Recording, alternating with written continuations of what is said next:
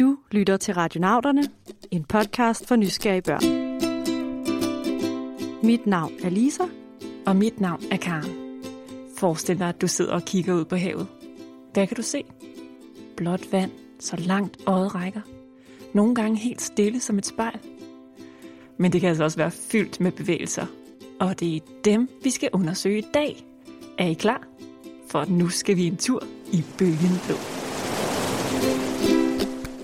Jeg hedder Sebastian. Jeg vil gerne vide, hvor mange slags bølger er der i hele verden. Hej, jeg hedder Holger, jeg er 8 år, og jeg vil gerne spørge om, hvorfor går bølger altid indad? Hej, jeg hedder Frederikke, og jeg er 6 år, og jeg vil gerne vide, hvorfor er bølger fire på toppe. Jeg hedder Marley, og jeg er 6 år, og jeg vil gerne spørge, hvad er tidevand, og hvad har det med månen at gøre? Jeg er Elma, jeg er 6 år. Jeg vil vide, hvorfor går øh, vandet højere op senere på dagen? Mit navn er Mikkel, og jeg er 10 år. Mit spørgsmål er, hvordan opstår tsunamier? Jeg hedder Magnus, jeg er 5 år. Jeg vil gerne spørge om, hvordan opstår en tsunami, og hvad den leder af?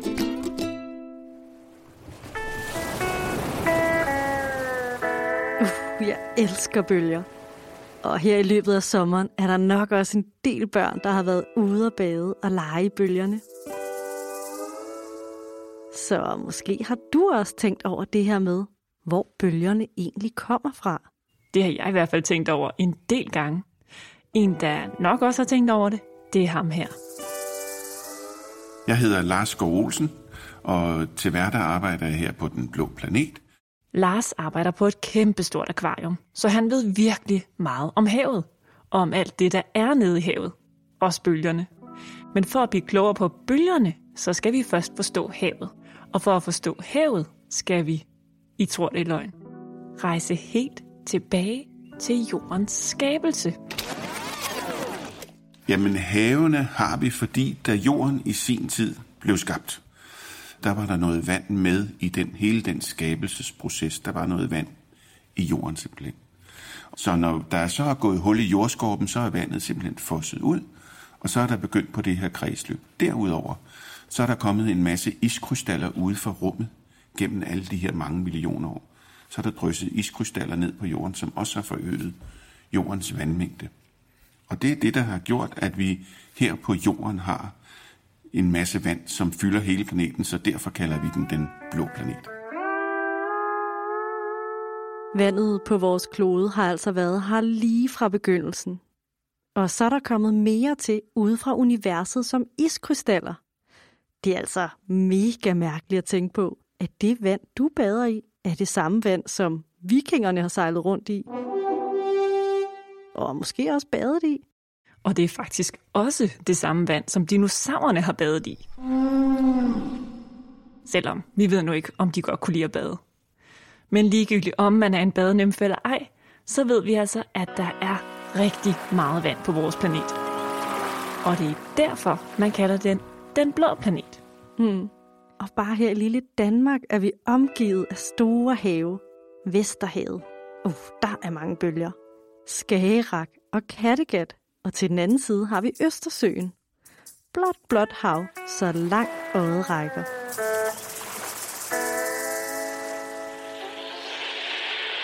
Bølgen den går sådan op i en bue, og sådan, og sådan en lille spids, og sådan nedad.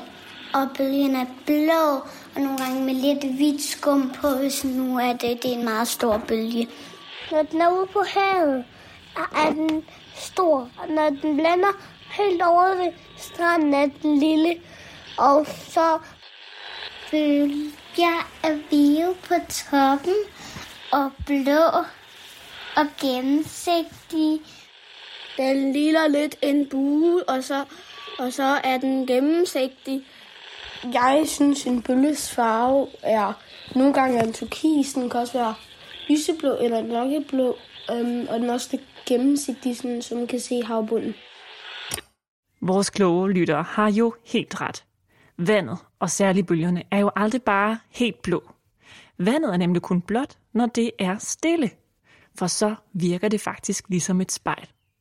Og hvad er det, mon det spejler? Ja, der vil jeg nok gætte på himlen.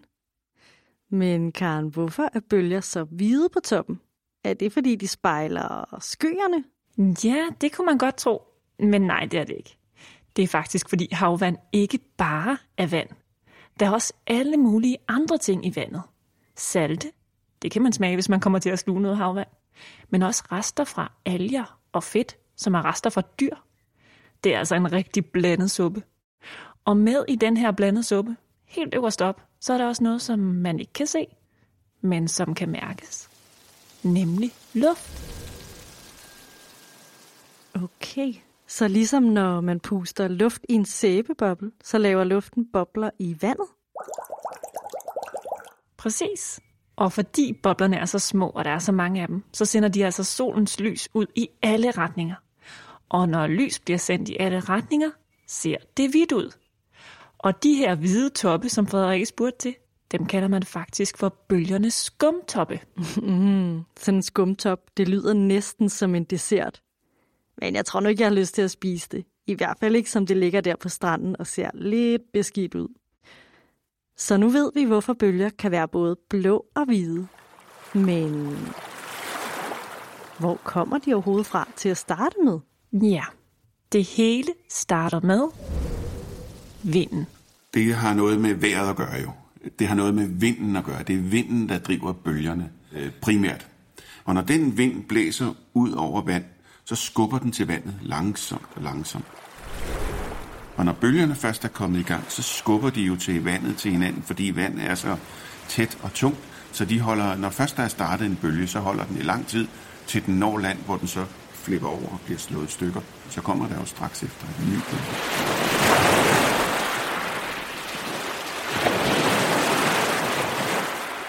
Så er det altså vinden, som blæser ude over havene, som skubber til vandet og sætter gang i bølgerne.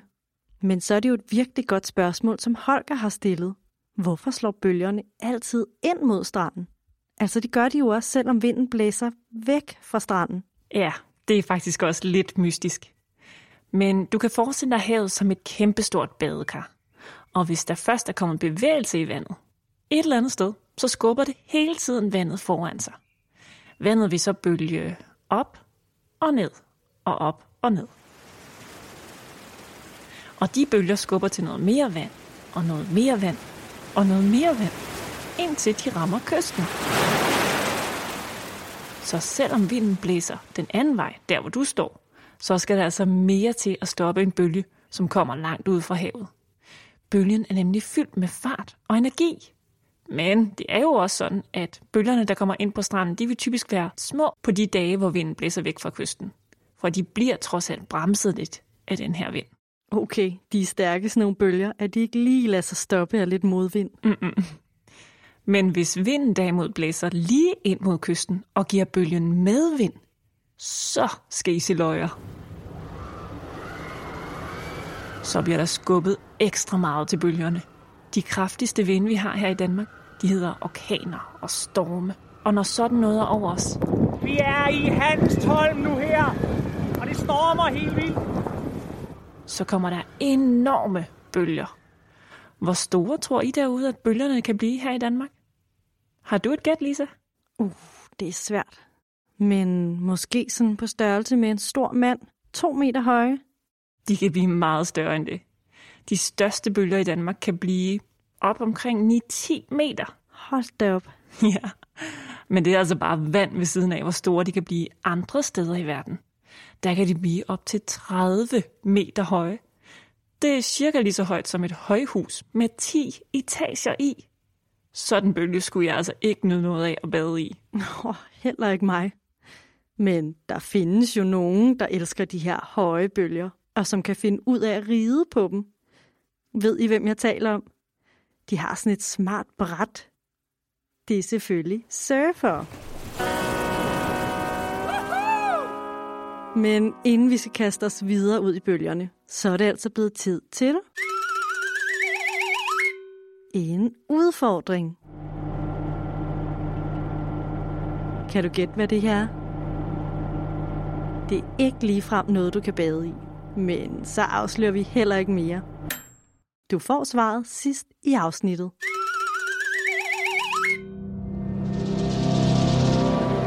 Der findes en slags bølge, som ingen har lyst til at møde. Heller ikke surfere. Det er tsunamier, som Magnus og Mikkel også spurgte til. Tsunamier er nemlig gigantiske bølger, der flytter rundt på ufattelige mængder vand, og som bevæger sig med virkelig høj fart. Det er også noget, der hedder tsunamier, øh, hvor der sker et vulkanudbrud ude i vandet. Øh, og når der sker et vulkanudbrud eller et jordskælv ude i vandet, så falder måske falder der et stykke øh, kæmpe område af bunden falder måske pludselig ned i et dybt hul. Så falder vandet ned, og så bliver det, kommer det op igen, og så laver det den her, hvor det løfter vandet op, og så flytter bølgen sig. Hvis man kigger på en dråbe i stor forstørrelse, eller en ting, man smider i vandet, så laver den først et hul i vandet, og så kommer vandet op igen og laver ligesom sådan et plut op. Og det sker der også, når der er en tsunami. Tsunamibølger opstår altså ikke af vinden. De opstår, når der sker noget voldsomt under vandet. For eksempel et vulkanudbrud eller et jordskælv. Ved et undervandsvulkanudbrud kan man ikke se lavaen, der sprutter op af vulkanen. For det sker jo under vandet. Men det man kan se, uh -uh, det er en uhyggelig stor bølge.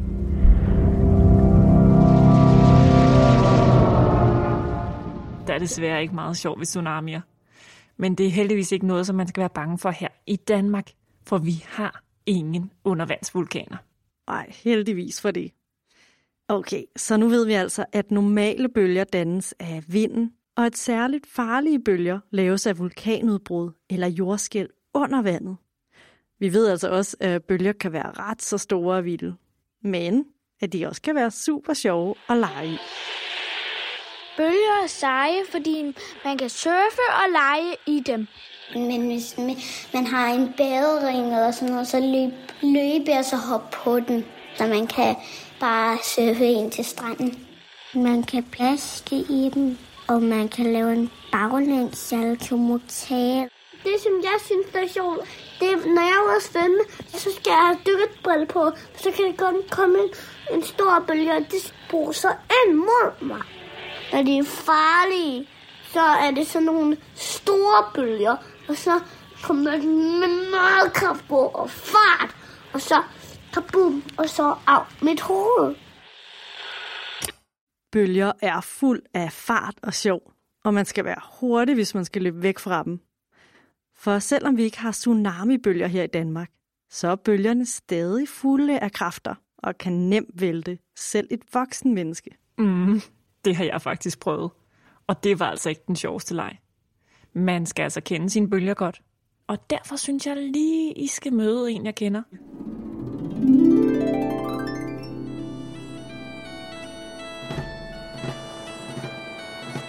Vi er på den skotske kyst ved en by, der hedder Aberdeen. Her har mændene nederdele på. Og det er faktisk ikke så heldigt lige i dag, for det blæser ret meget. Uh, jeg kigger lige lidt væk. Nå, men vi er jo heldigvis ikke kommet for at se på mandeben, men derimod på bølger. Og her på den skotske kyst, næsten 1000 km væk fra Danmark, møder jeg for første gang bølgen Børge Bent. Og jeg følger efter ham på hans færd. Jeg hedder Børge Bent, og jeg har fuld fart på. Øj, vinden har godt nok sat godt gang i Børge Bent. Hvor skal han mon hen? Uha, jeg kan næsten ikke følge med. Børge Bent, han suser bare af på det åbne hav. Han er ikke særlig høj, men han er bred, og han er hurtig. Bliver han virkelig slet ikke træt? Haha, jeg taber aldrig pusten. Fik du den? Pusten? Det er fordi, jeg bliver skubbet af vinden. Men vinden var jo i Skotland. Den er jo ikke lige her. Nå, jeg ser, hvor længe det kan blive ved. Men hov, hvad er det, jeg ser derude? En fiskerbåd. Og der, et dansk flag. Jubi! Land i sigte! Land i sigte! Velkommen til Danmark, Børge Bent. Men hov, hvad er det, der sker med dig? Han ændrer helt form. Han bliver højere og hurtigere. Og nu er han næsten helt inde ved kysten. Jeha, følg nu med, Bent. Kom du, hurtigere. Jeg kan ikke bøve. De bremser mig. Kom nu. Åh, oh, åh, oh, oh. Jeg, jeg vælter.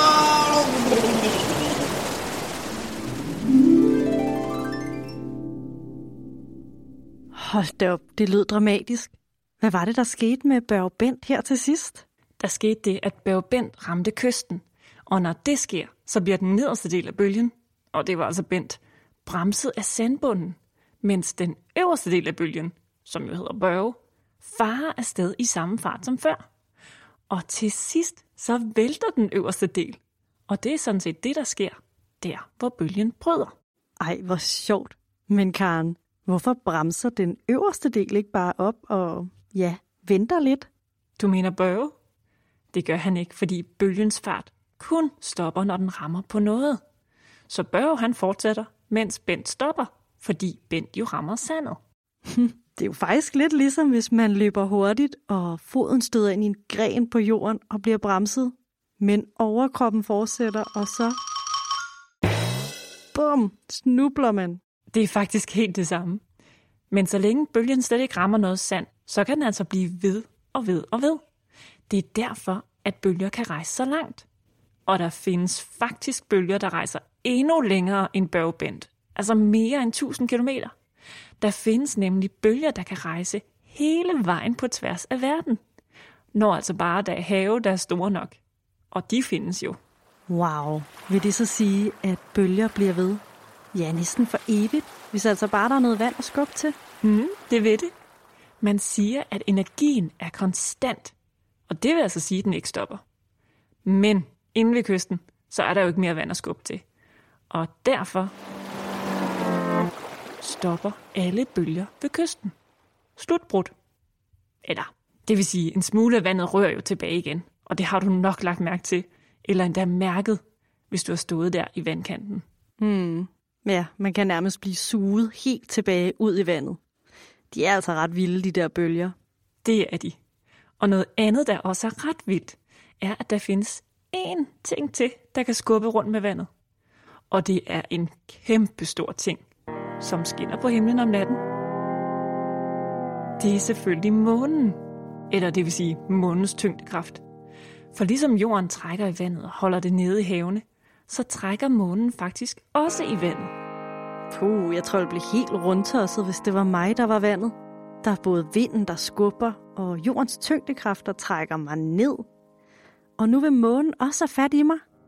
Hvordan ser de her månebølger så ud? Mm, ja, de kan faktisk godt være ret svære at se. Men man kan godt, hvis man er tålmodig.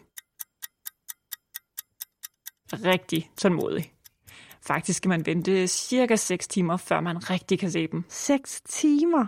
Det er godt nok lang tid for en bølge. Det minder ikke lige frem om de der bølger i fuld fart, man kan surfe på.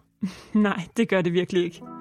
Man kalder det egentlig heller ikke for bølger normalt, men for tidevand, eller ebbe og flod. Altså, jeg kender faktisk en, der hedder Ebbe, men hvad er flod for et navn? Det er navnet for højvande, hvor vandet er langt op på stranden.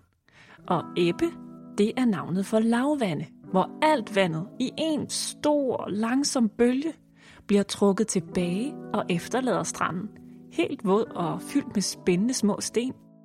Et sted, hvor det virkelig er godt at se det her tidevand, er ved Vadehavet i Danmark. Her bliver havet trukket så langt tilbage, at man kan gå lige der, hvor havet lå, og vade over til en lille ø. Men man skal holde godt øje med klokken, for havet vender tilbage igen, og så er man lige pludselig omgivet af vand. Mm, der har jeg engang været. Det var ret sejt. Så kunne man bare gå midt ude på havbunden, mens vandet var væk og samle østers. Ja, tidevand er altså et virkelig sejt fænomen. Og det kan vi simpelthen takke månen, eller det vil sige månens tyngdekraft for. Men Lisa, nu er det vist ved at være tid til, at vi også skal have afsløret udfordringen.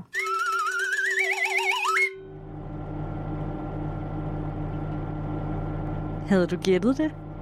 Det er lyden af en mikrobølgeovn. For sådan en er også fyldt med bølger, selvom det ikke er det samme, som vi kender fra stranden. Mikrobølger kan man nemlig ikke se, for de er nogle bitte, bitte små partikler, der bølger i luften. Men de her bølger får altså også vand til at bevæge sig, nemlig det vand, der er i din mad. Og når det bevæger sig rigtig hurtigt, bliver det varmet op. Det er sørme smart. Tænk engang, at der findes så mange forskellige slags. Nogle af dem er sjove at lege i, nogle af dem er super farlige naturkræfter, og andre bliver lavet, fordi månen trækker i vandet. Men nu er der altså ikke flere bølger på programmet. Tak til de nysgerrige børn Sebastian, Holger, Frederikke, Marli, Elma, Mikkel og Magnus. Og også tak til Lars Skov Olsen fra Den Blå Planet. Husk, at I altid kan finde os på vores hjemmeside, radionauten.dk, på Facebook og Instagram. Tak fordi I lyttede med.